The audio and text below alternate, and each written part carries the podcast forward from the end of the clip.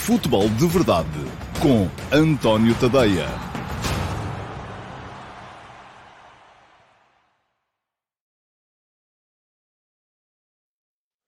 Ora então, olá, muito bom dia a todos e sejam muito bem-vindos ao uh, Futebol de Verdade. Hoje é uh, dia, deixem cá ver, é terça-feira, dia 28 de agosto de 2022 e esta é a edição número 639 do Futebol de Verdade, que está a começar com uh, 3 minutos de atraso. Uh, Peço-vos desde já imensa desculpa pelo atraso, mas estava aqui uh, embrenhado a colocar no meu Substack o F80 para mais daqui a bocado, para depois poder almoçar quando acabar o futebol de verdade e atrasei-me aqui uns minutinhos, portanto, desde já o meu pedido de uh, desculpas. Hoje vamos falar muito daquilo que é a situação atual de Cristiano Ronaldo no Manchester United. Para quem não sabe, Ronaldo ontem ficou no banco no Man United Liverpool. Uh, o Man United tinha perdido todos os jogos até aqui e ganhou, portanto, foi uh, aposta máxima de Eric Ten Hag. Uh, não foi só Ronaldo, foi também Harry Maguire, foi também uh, Luke Shaw, portanto, uma série de uh, jogadores, um, enfim, já para não falar de Fred,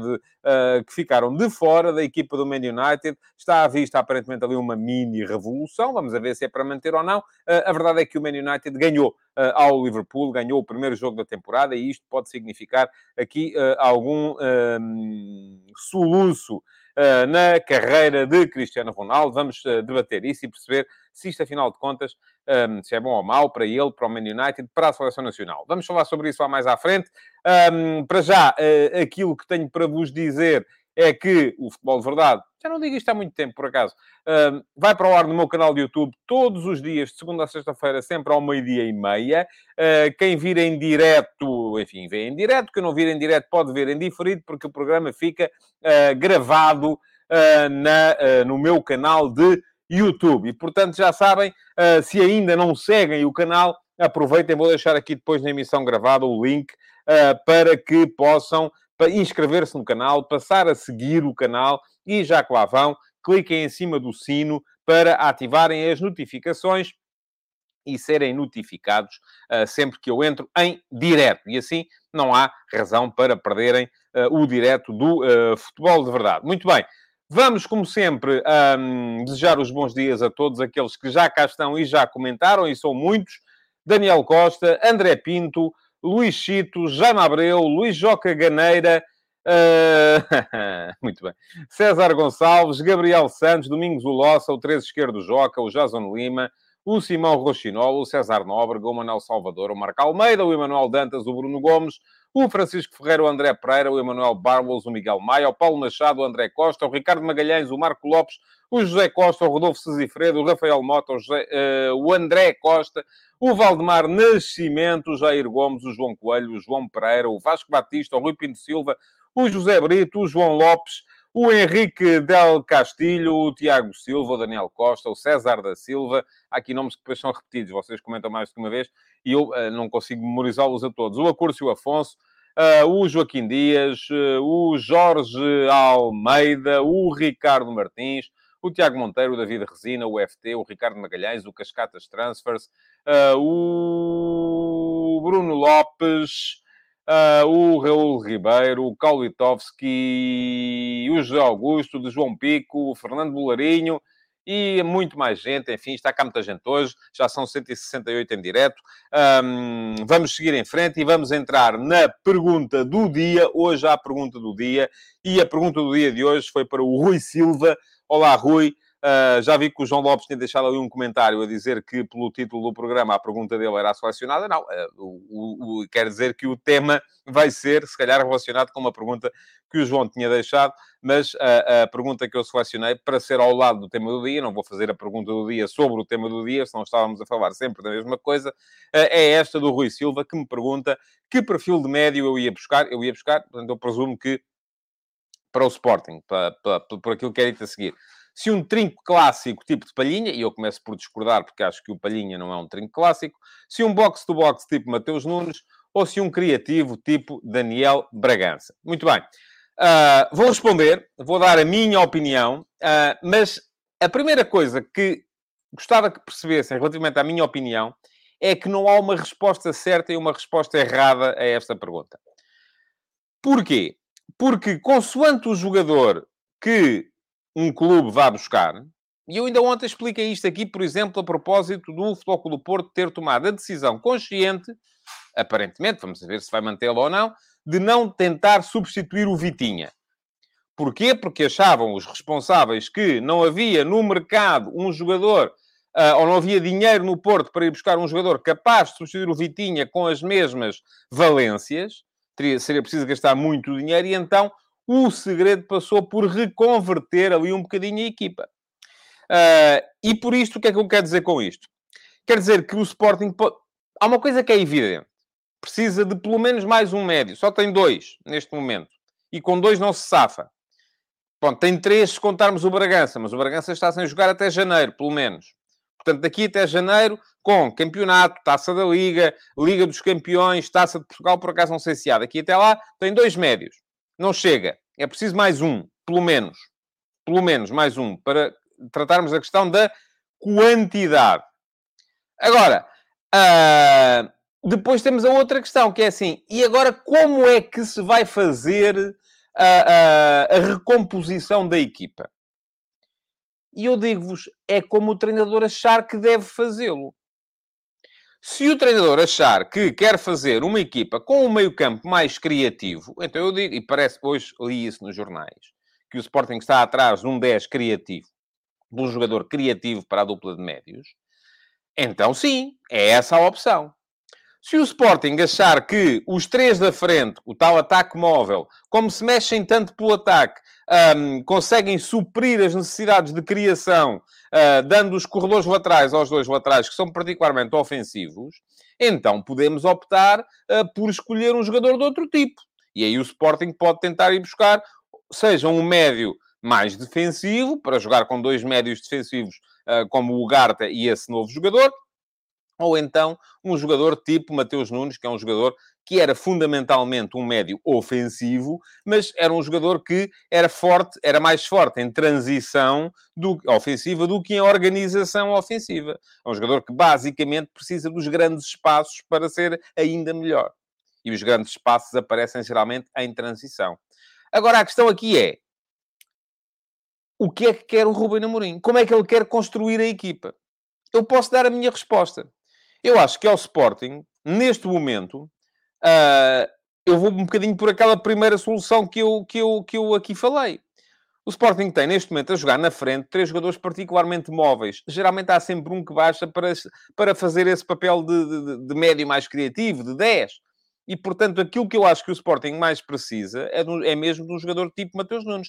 Eu acho que o plantel estava equilibrado precisamente porque tinha um médio que é mais defensivo, mas é mais forte que o Palhinha na criação, uh, como, o, o, o, como era o caso do Ugarte. Tinha um médio uh, que era bom do ponto de vista ofensivo, sobretudo em ataque rápido e contra-ataque. Galgava espaço, galgava linhas, como é o caso do Mateus Nunes. Tinha um médio como o Morita, que é forte do ponto de vista defensivo, mas enfim, é mais small ball do que long ball. É mais um jogador de... para estar ali e para um, dialogar até com os da frente nesta lógica de passe curto e de combinação. E tinha um médio mais criativo, como o Bragança, que há de voltar. Portanto, aquilo que me parece é que o que falta ali mesmo é um jogador, mas eu se calhar estou a ver a coisa com vistas curtas, porque está, estou a olhar para a equipa tendo em conta aquilo que a equipa era. E se calhar o Ruben Amorim quer fazer a equipa diferente. Diz-me aqui o Sandro Castanho, e tem alguma razão na seleção, além de Mateus, igual só o Renato Sanches? Sim, o Renato Sanches é um jogador que mete a mesma capacidade de aceleração, que mete a mesma capacidade para galgar, uh, para comer linhas em posse, que mete a mesma capacidade para uh, uh, acelerar o jogo, fazer mudanças de velocidade a partir da zona do meio campo, para ocupar uma grande, uma grande área de terreno. Sim, só o Renato Sanches não está ao alcance da bolsa do Sporting. O Ricardo Magalhães brinca e diz que o melhor médio criativo para o Sporting era o Tarapto. Oh, oh, Ricardo, eu já não percebo como é que o Tarapto jogava no Benfica do ano passado. Um, portanto, não me parece que seja, que seja essa a ideia. Acho que está, com certeza, a brincar. Uh, Diz-me aqui o Xavier Godinho, o Porto fez isso também quando tinha médios como Sérgio Oliveira, Uribe e Herrera menos criativos e mais box-to-box, e adaptou o seu estilo de jogo a um jogador como o Vitinha. Verdade, o Vitinha é muito mais criativo do que qualquer destes jogadores. Uh, embora eu acho que o Sérgio Oliveira é um jogador criativo. Uh, não, não vou um bocadinho, não é tão criativo como o Vitinha, é um jogador mais híbrido do que era o Vitinha. Mas o segredo do sucesso do Porto no ano passado foi esse: foi conseguir adaptar o meio-campo à capacidade criativa do Vitinha. Diz o Kaulitovski que Sérgio Conceição é um ser adaptativo, ao contrário de Ruben Amorim, que mantém as ideias de sistema.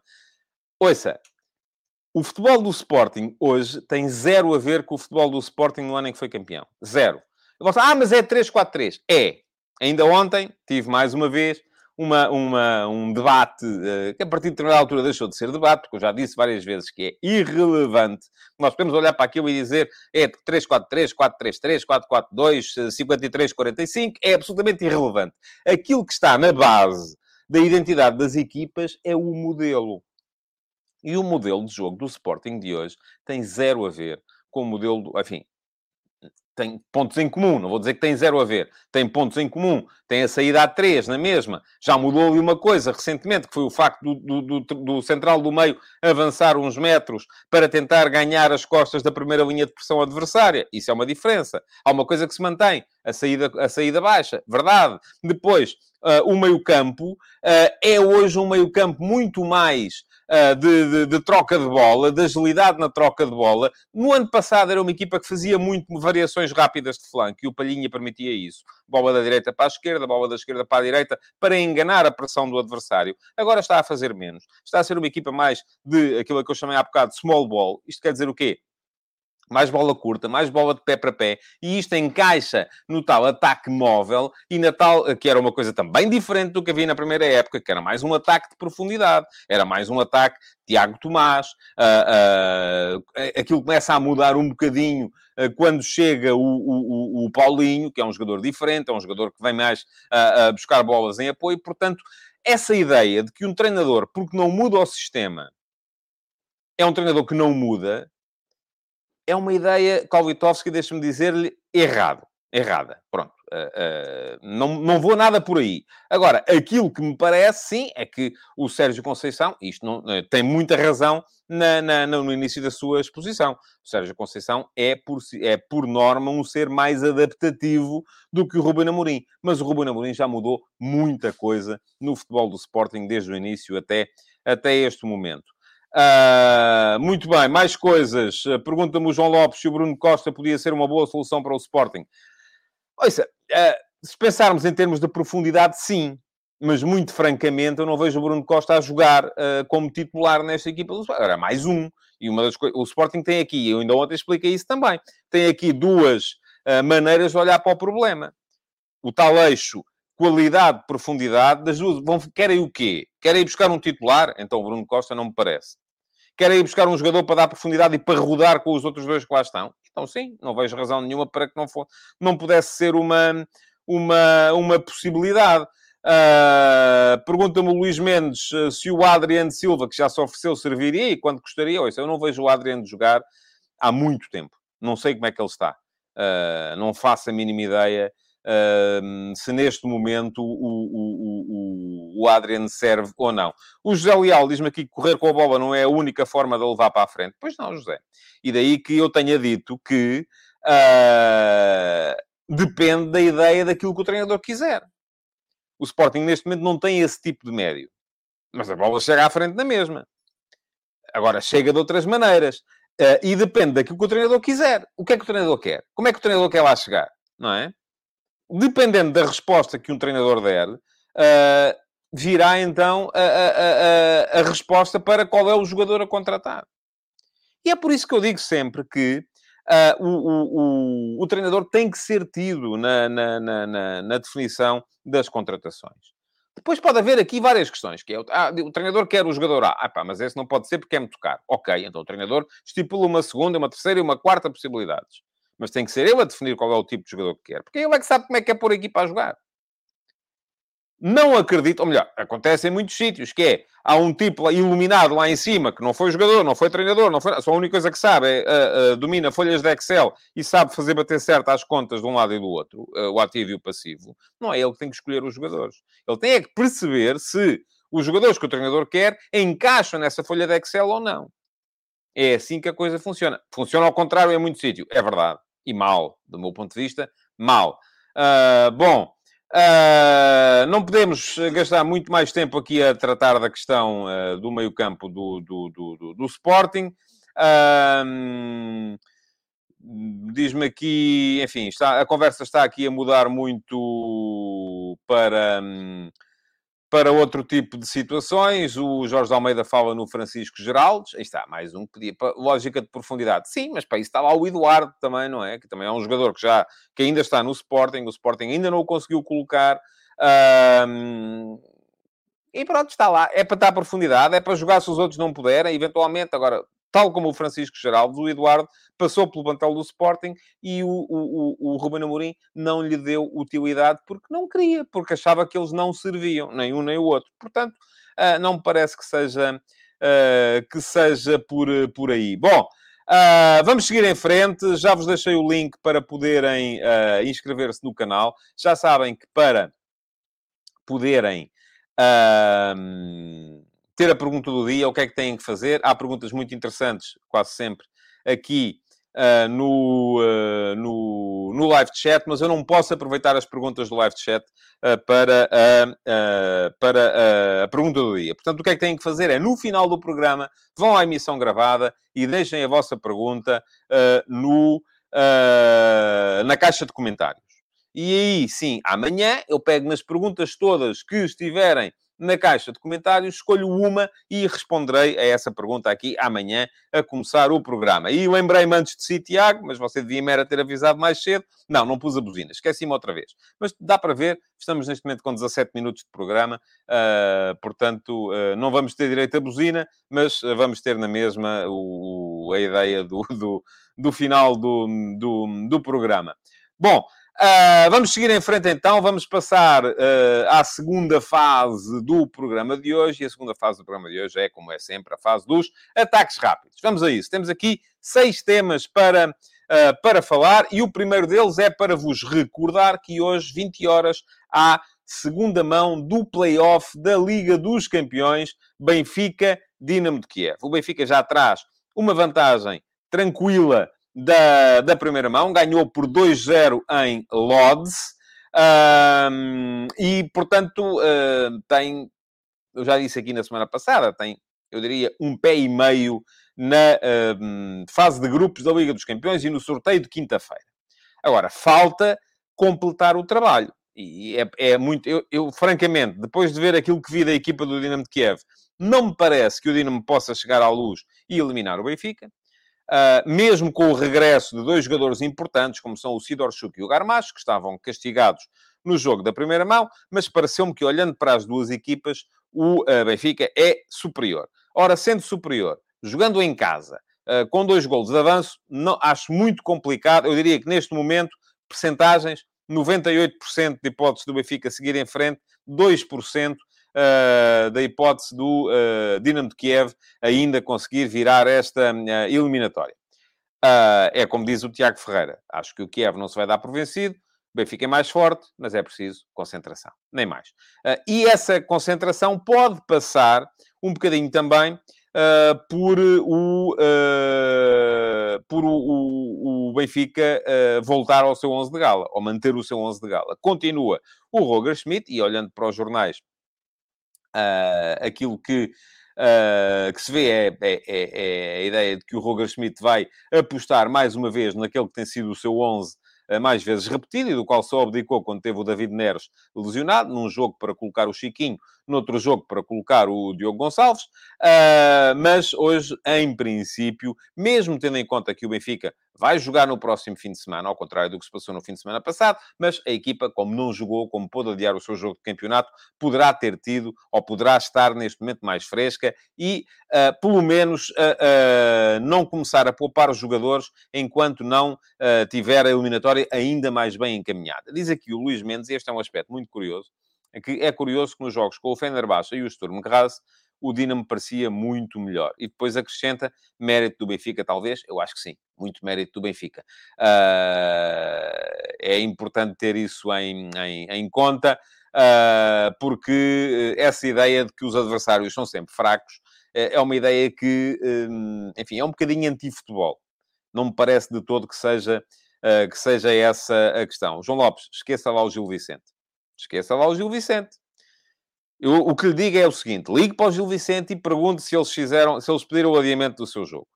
Porque uh, essa é uma polémica que já está tão lá atrás, mas tão lá atrás uh, que uh, não me parece que, que, que, seja sequer interessante. Bom, o jogo vai ser logo 8 da noite. eu vou estar na RTP3 no final da partida para fazer ali uma primeira apreciação, mas já sabem, amanhã vamos ter crónica do jogo no meu Substack. Uh, e uh, posso deixar-vos aqui, para quem não viu, a crónica do jogo do Dinamo de Kiev Benfica, o jogo da primeira mão, para tentarem perceber um bocadinho o que é que está em causa uh, neste confronto entre Benfica e uh, Dinamo de Kiev. Ora, muito bem, mais um ataque rápido para vos dizer que já cá está o Aursnes, o tal médio norueguês que o Benfica vai buscar ao Feyenoord. Um, ontem muita gente, enfim, há sempre aquela malta que é do contra. E eu ontem já vos disse, cometi o erro de ir ao Facebook perceber o que é que lá estava em termos de comentários. Ah, o Benfica ainda não confirmou, porque é que estás para aí a falar disso? Pronto, está bem. Vamos ficar todos à espera uh, que ele jogue e quando ele jogar, a gente, a gente depois diz: ah, se ele vier, é porreiro, não é? Pronto, é, tem que ser assim. Quando estamos na base do oficialismo, já cá está o Arsenas, uh, é mais uma adição para o uh, meio-campo do Benfica. É um jogador mais físico do que qualquer dos médios que o Benfica tem neste momento. Uh, é um jogador que o Roger Schmidt aparentemente queria. Agora, a questão aqui que se coloca era não deixar que os outros uh, jogadores que estão no plantel do Benfica desvalorizem através da quebra na hierarquia. Acho que é, pergunta-me aqui o Tiago Santos, eu acho que ele vai encostar o Florentino. Eu sou um bocadinho, enfim, acho que o, o Schmidt não vai manter o mesmo 11 o ano inteiro. Acho que entre o Florentino, o Orsnes e o Enzo Fernandes vai haver eh, tempo para jogar os três. Agora, acho que à partida, na cabeça do treinador, os dois titulares são o Orsnes e o Enzo Fernandes. Uh, e que o Florentino vai ter que uh, trabalhar para isso. Quem vai encostar, seguramente, se não sair, é o Weigl. Aí sim, parece-me cada vez mais complicado o Weigl arranjar minutos. E é um jogador pelo qual o Benfica pagou 20 milhões de euros há dois anos e meio. Tal como vai encostar, enfim, esse já está mais do que encostado neste momento, é o Maite. Pensem assim, na hierarquia, o Weigl vai passar a ocupar, se não sair, a ocupar a posição que neste momento é do Maite. E o Maite vai passar a ocupar a posição, se calhar, que neste momento é do Tarapt que ainda lá está. Uh, e o Paulo Bernardo, no meio disto tudo, e o Martinete ficam ali um bocadinho também à espera de vez. Uh, portanto, aquilo que me parece é que o Benfica precisa mesmo de conseguir colocar uh, os jogadores que, um, que lá tem. E diz-me aqui o Tiago Silva, Weigl no Sporting seria um twist interessante. Seria. acho que podia ser um jogador que, ao contrário do Bruno Costa, podia provavelmente bater-se por um lugar no 11 do Sporting e, e conseguiria, se calhar, uh, muito mais minutos do que conseguiria o uh, Bruno Costa. Uh, e diz aqui o Amadou Jaló que o Arsenal vai ter que conquistar o seu lugar como o Tino fez, sem dúvida nenhuma. Não me parece que, que haja grandes dúvidas a esse, a esse ponto. Pergunta-me o José Leal se é normal o Weigl ainda valer 22 milhões de euros no Transfermarkt. Eu, particularmente, nunca ouvi jogar a bola, vi-os dar uns toques para o lado. Enfim, oh, José, não seja assim muitos dos bons médios, aquilo que fazem basicamente é dar uns toques para o lado. Uh, porque dando uns toques para o lado, afasta-se a bola da zona de pressão. E às vezes é preciso mais inteligência do que outra coisa uh, para ser um bom, um bom médio. Agora, o algoritmo do transfer, aquilo não é porque há um tipo lá que está lá de caneta de, de, na orelha e diz, hoje apetece-me que este tipo aqui valha X, aquele vale Y. Não, aquilo é um algoritmo um, são computadores que fazem as contas, não são as pessoas. Portanto, porque é que ainda vale 22 milhões no Transfermarkt? Não sei. Também não acho que o Transfermarkt seja uma coisa uh, uh, absolutamente uh, fantástica. muito bem. Diz-me aqui o Manuel Salvador que Weigl no meio campo a 2 é curto. Depende do segundo. e já expliquei isto aqui também algumas vezes. o Sporting jogou foi campeão com Palhinha e João Mário. E, no entanto, todos nós achamos que João Mário no meio campo a dois é curto. Depende, tem o Palhinha como segundo, como segundo elemento. Weigl e João Mário, de facto, é curto. Não dá. Mas se fosse uh, Weigl e Ugarte, se calhar já dava. Não sei, é, é, estamos aqui todos a especular. Uh, eu acho que uh, os meios campos têm de ser, sobretudo, complementares. E é isso que faz sentido. Vamos seguir em frente. Terceiro ataque rápido de hoje para vos dizer que Josualdo Ferreira é campeão do Egito, com o Zamalek, enfim, quando se treina o Zamalek ou o Al-Ali, há sempre 50% de hipótese de ser campeão. Foi Josualdo Ferreira o campeão. Muitos parabéns a Josualdo e à sua equipa técnica uh, pela conquista do campeonato do Egito. Queria falar-vos ainda de dois aspectos uh, do uh, do último fim de semana, aos quais não me referi ontem, porque havia muita coisa para, para falar do fim de semana. Um deles tem a ver com o festejo do Iago, do Portimonense. Não gostei. Uh, quando ele fez o golo da vitória sobre o, sobre o Vitória, passa a repetição, em que pegou na bandeirola de canto e uh, simulou que estava a disparar para, para a bancada. Não achei graça nenhuma. eu, e atenção, eu sou um tipo particularmente aberto a este tipo de comportamentos. acho que na altura do golo pode haver uh, euforia, pode haver. Eu recordo-me de um caso uh, que foi quando o Robbie Fowler, no Liverpool, simulou que estava a inalar a linha de fundo, porque tinham saído uma série de notícias a dizer que ele era cocainómano, e ele uh, simulou que estava a inalar a linha de fundo depois de marcar um golo. Uh, houve muita gente a levantar-se a exigir que ele fosse castigado. Eu achei que não, achei que era uma resposta uh, legítima. Ora, o Iago veio dizer que aquilo, afinal de contas, foi uma reação a atos de racismo, e agora, enfim, eu continuo a achar que nós temos que lidar com o racismo de forma... Viram o que aconteceu em Inglaterra agora recentemente? Em que um adepto foi condenado ou foi julgado culpado por atos de racismo e foi pura e simplesmente afastado dos estádios. Não entra mais. Acabou. Ponto final. Não vai. É mal-vindo. Uh, uh, e, de qualquer maneira, uh, aquilo que em Portugal se faz é vão-se passando multas, umas atrás das outras. O João diz-me aqui o que diz do adepto do Chelsea banido por fazer o gesto dos olhos rasgados que eu não achei racista. Não sei se foi por isso. Uh, por acaso, não sei se foi, uh, se foi, se foi por isso ou não. mas, enfim, não vou sequer agora, não vou estar aqui a discutir consigo se o gesto dos olhos rasgados é racista ou não. Já vi muita gente dizer que sim, eu respeito a ideia. Para mim não era, mas se tiver que dar a mão à palmatória, não tenho problemas nenhums, desde que alguém se sinta de facto ofendido por isso.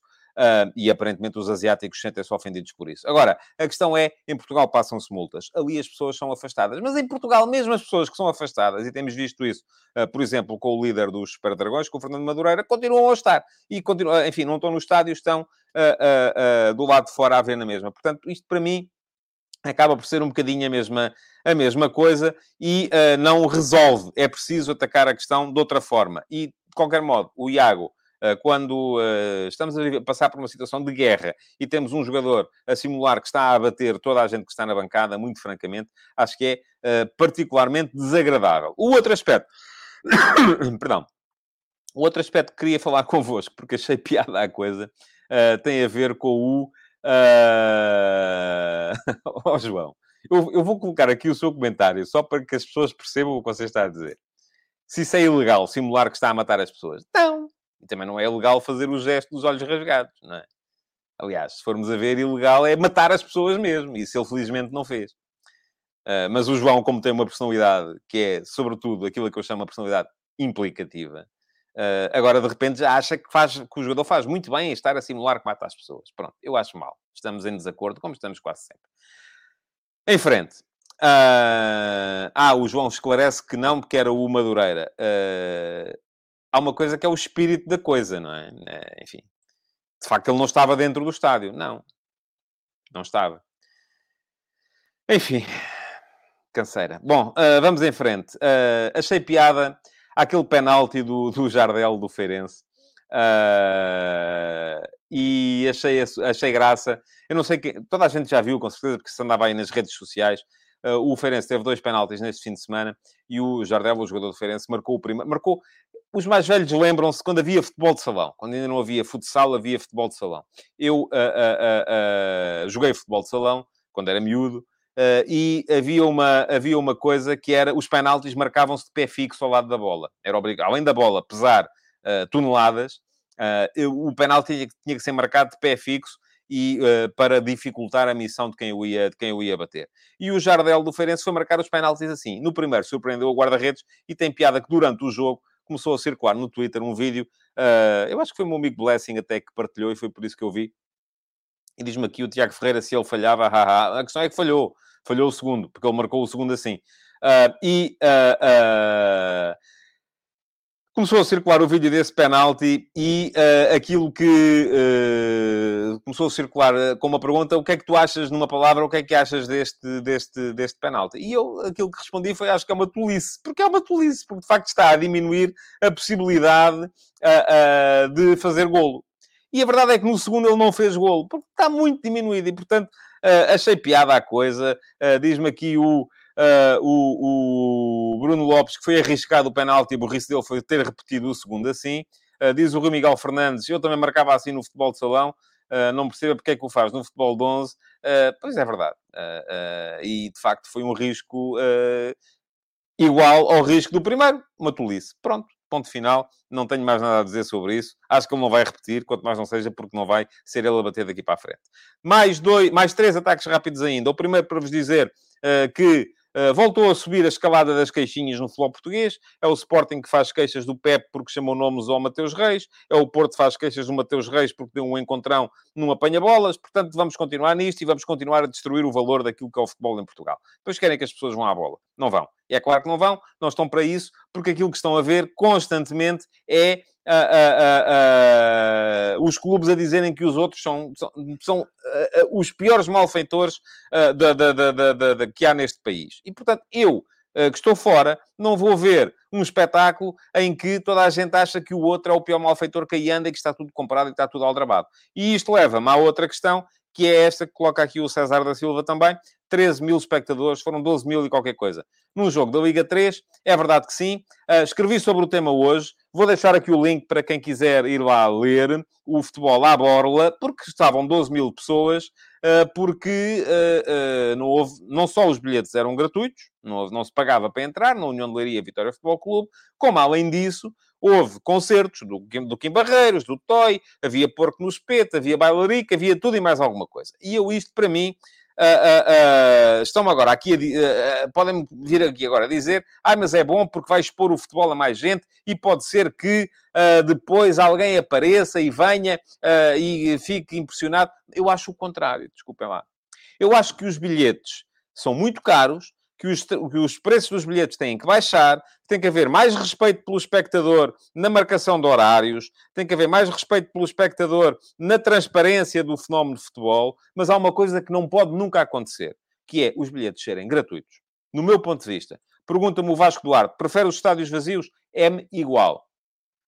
É claro que em termos de espetáculo televisivo é mais giro ter lá gente. A questão é, quantas daquelas pessoas em que estamos aqui a, a, a, a estamos aqui a, dizer-lhes que o futebol tem um valor zero em termos de custo, é que voltam depois quando for preciso pagar. Olhem, o jornalismo passou por aí e ainda não recuperou quando começaram a dar as notícias de Borla, começaram a dar tudo de Borla às pessoas e hoje querem convencer as pessoas a pagar pelos jornais. E ninguém está para isso. Porquê? Porque foram habituados a que aquilo era de Borla. E no futebol está como isso. Vão lá ler o que eu escrevi. Eu sei que a minha posição não é muito popular. Uh, sei que muita gente achará que, com certeza, isto de Borla é que é bom. Acho que sim. Acho que é absolutamente ridículo, ridículo, uh, termos uh, futebol em, em que uma pessoa, para ir ver o seu clube jogar fora de casa, tem que, e se quiser levar o filho, a esposa, uh, ou se for a esposa, a querer levar o marido, uh, e quiser levar um filho, se tiverem dois filhos, então ainda mais, uh, e tem que se gastar acima, para cima de 100 euros para ir ver a bola, e não há orçamento familiar que comporte isso. Portanto, é preciso baixarmos uh, o valor dos bilhetes, é preciso aumentarmos o respeito pelo espectador, mas há uma coisa que, no meu ponto de vista, não pode acontecer. É o futebol ser tido como um epílogo, como um acrescento àquilo que neste momento está, de facto, na, na, na, no topo da prioridade das pessoas, que é ir dançar, bailar, uh, tudo o que for de borla. Para isso vão ver o, o, Domingão da SIC, vão ver o, o, Portugal em Festa, ou Somos Portugal da TVI, e é a mesma coisa. Uh, uh, não estou, uh, não, não defendo esta, esta. Eu sei que é impopular, mas não defendo esta teoria. Bom, vamos seguir em frente. Temos que ir para o assunto do, do, do, do dia, que é o ataque organizado. já vos disse, quem quiser ler mais sobre a minha posição relativa aos bilhetes de Borla, é dar um salto ao link que eu, que eu, que eu deixei, porque já escrevi sobre o tema no uh, último passo de hoje. Deixem-me dar-vos uma novidade. Ontem uh, fiz aqui um. Uh, enfim, foi mais um desabafo do que outra coisa. relativo às, à, à, à, àquilo que as redes sociais... Eu preciso das redes sociais para divulgar o meu trabalho, mas ao mesmo tempo tenho cada vez menos... Paciência para uh, entrar em diálogo com as pessoas, sobretudo aquelas que nem sequer leem. Para o João Lopes ainda vou tendo paciência, porque ele, à partida, é contra, mas pelo menos lê.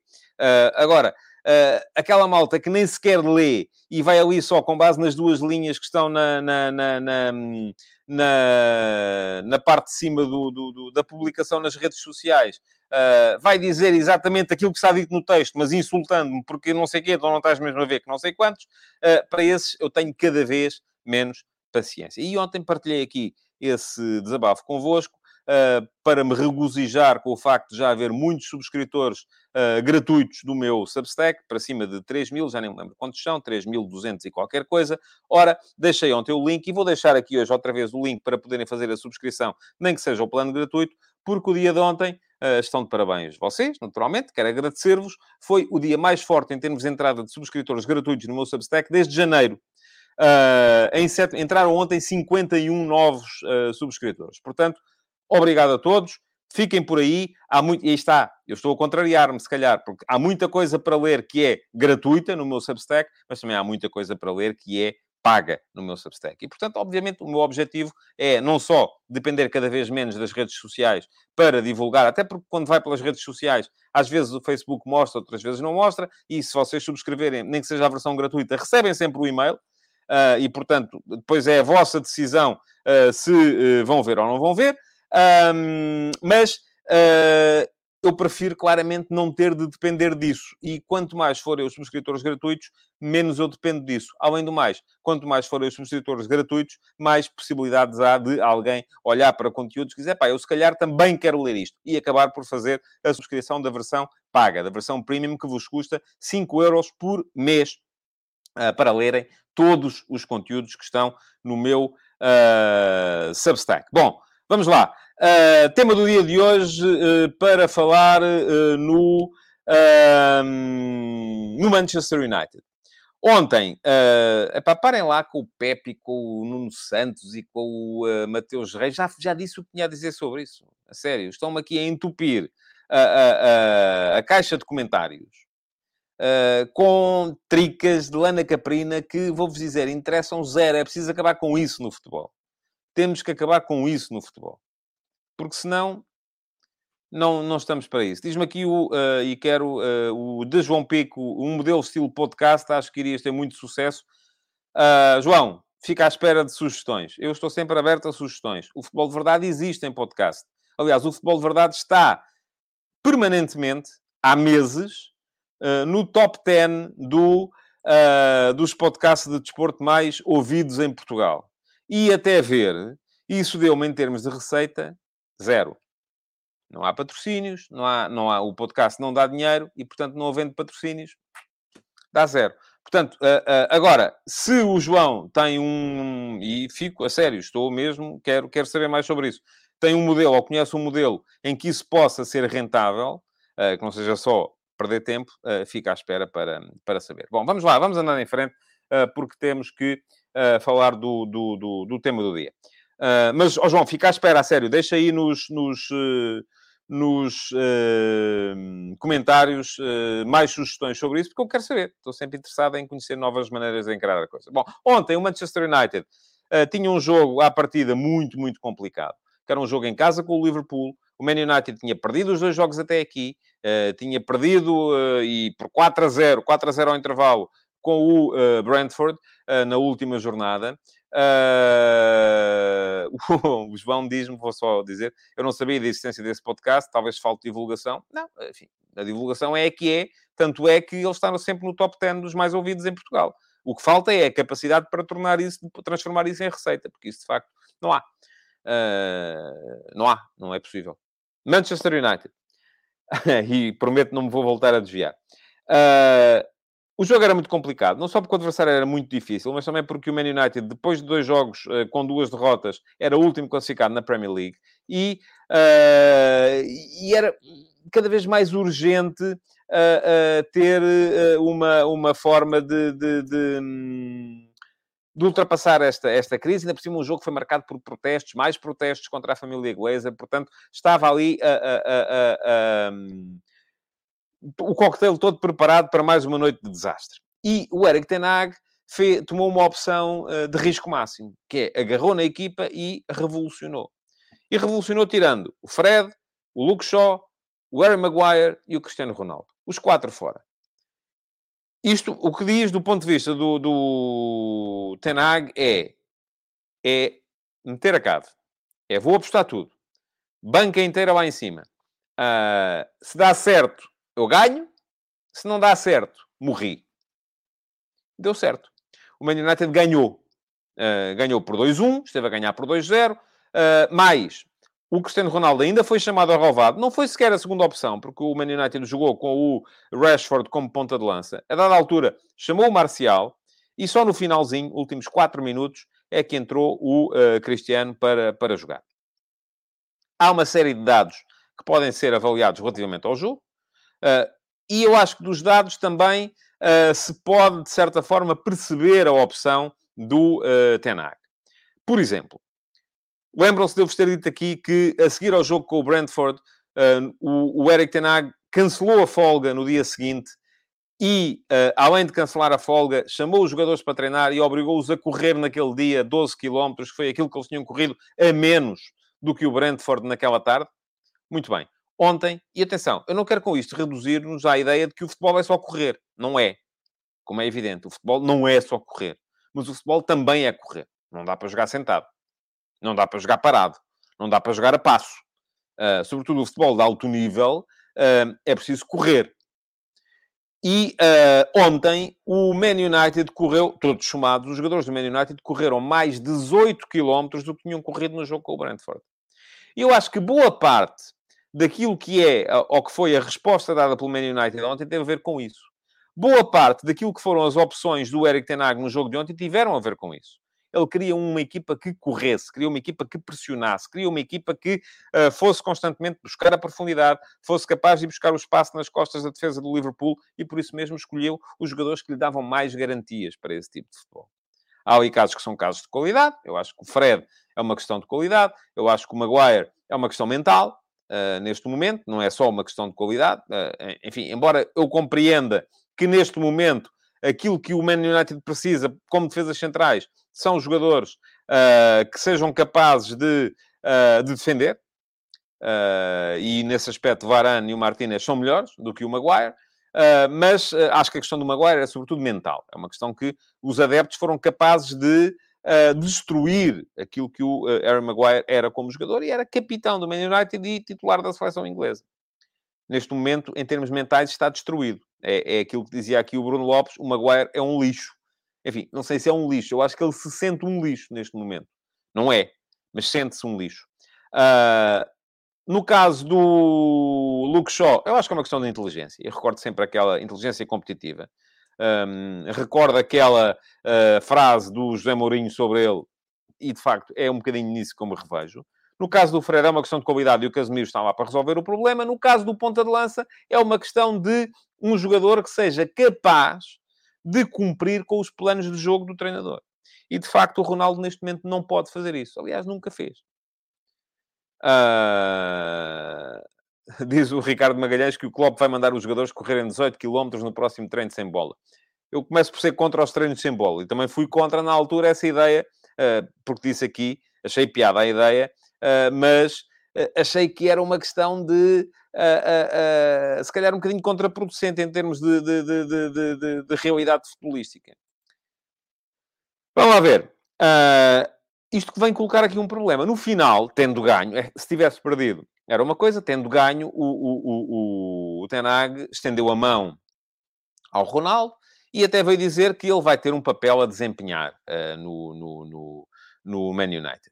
Agora, se o papel é de facto este, de entrar na ponta final dos jogos, até para ajudar a defender as bolas paradas.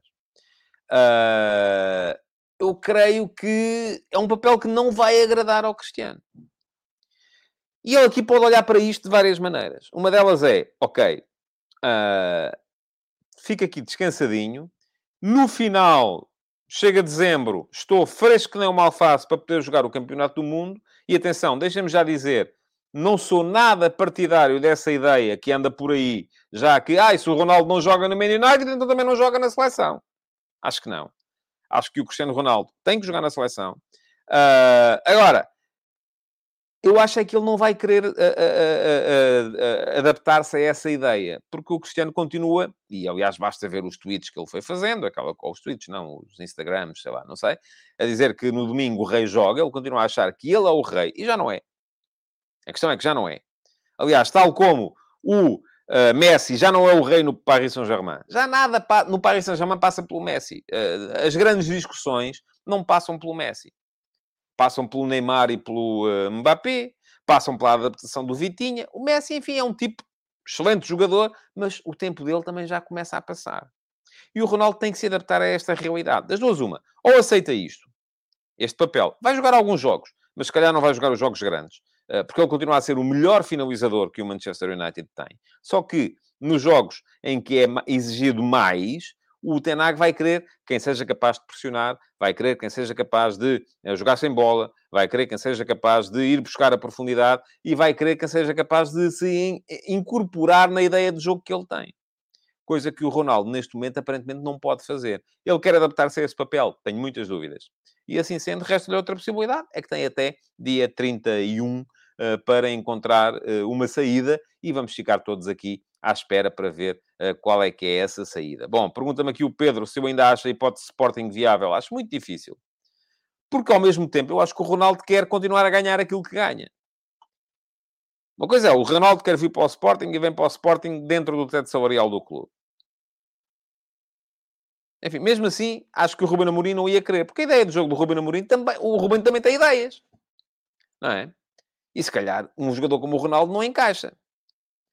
Uh, vamos a ver. Vamos a ver o que é que vai acontecer. Fico expectante.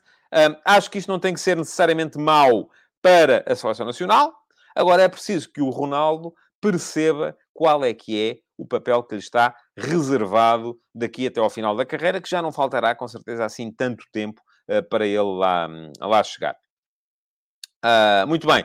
Quero lembrar-vos que saiu ontem mais um F80. Vou deixar aqui o link para o texto de ontem. Ontem saiu o Jorge Martins, uh, o sósia do uh, Sylvester, Sylvester Stallone, um, e que uh, foi guarda-redes de qualidade na Liga Portuguesa, em clubes como o Barreirense, o Vitória Futebol Clube, o Benfica, onde jogou pouco também, e o uh, Belenenses, Uh, sendo que uh, jogou até muito, muito tarde e esteve no Europeu de 84 e no Mundial de 86, embora nunca tenha sido, uh, nunca tenha sido internacional. Ri-se muito o Bernardo Lopes a dizer o Ronaldo não encaixa no lugar do Paulinho. Ha, ha, ha, ha, ha, ha, ha. Já acabou de se rir? Não. porque faz um tipo de futebol diferente. Não estamos a falar de qualidade. O Ronaldo é muito melhor jogador do que o Paulinho. Joga de maneira diferente. E para encaixar um jogador como o Ronaldo, tem que mudar a ideia. Aliás, vou dizer aqui outra coisa. O Ronaldo é muito melhor jogador que o Rashford. É muito melhor jogador que o Marcial. E, no entanto, foi suplente dos dois ontem. Porquê? Porque não encaixa na ideia. É uma coisa que vocês têm que começar a, a, a, a entender que o futebol não é só qualidade individual. Uh, Pergunta-me aqui o Thierry Vaz se eu não falo do Liverpool. Não, não estava a pensar. Mas sim, está numa crise, aparentemente. Uh, está numa crise que eu acho que tem a ver com. Aliás, basta ver, ontem faltou o Fabinho, uh, o Tiago Alcântara faz falta àquela equipa, faz falta ali um médico que seja capaz uh, de. Acho que foi um problema, sobretudo, do meio-campo. mas não, não vou falar do Liverpool, não vou ter tempo, já estamos com 49 minutos de, de programa e, portanto, não vamos, não vamos por aí. Diz o Manuel Salvador, muda a ideia ao Amorim. Não, olha que não muda. Se calhar muda o treinador, mas a ideia do Amorim não muda. Uh, se calhar o que muda de facto é o treinador. E, portanto, isso é uma questão de também o Sporting fazer as suas opções. Uh, e perceber o que é que quer. Isto aqui é tudo muito simples. Não há aqui grandes voltas a dar. Bom, estava a dizer... F80 do Jorge Martins. Acho que já deixei lá atrás o link para uh, o, o, o, para o, um, para o texto sobre o Jorge Martins, que não chegou a ser internacional. Merecia ter lucido. Se ele não tivesse estado no Mundial 86, provavelmente teria jogado na seleção a seguir. Uh, a história dele é uma história de trabalho. uh, e acho que vale a pena ser lida. Já deixei o link, quem quiser dar lá um salto é dar. Hoje vamos ter mais um F80, por isso é que eu atrasei o futebol de verdade, porque estava a acabar de o uh, publicar. Está já lá agendado para entrar às três da tarde. É um jogador que faria anos hoje, já não faz porque não está cá, uh, já faleceu e, portanto, uh, mas é alguém que é lembrado com muita saudade. Pela história do futebol português, chegou a ser, durante algum tempo, o mais internacional da história do futebol português. Um, três da tarde, já sabem, esse é só para subscritores premium do meu Substack. chega ao fim assim o futebol de verdade. Amanhã estarei de volta para mais uma emissão e cá vos espero, então, eh, para eh, a edição de amanhã, meio-dia e meia, no meu canal de YouTube. Até amanhã! Futebol de Verdade, em direto de segunda a sexta-feira, às 12h30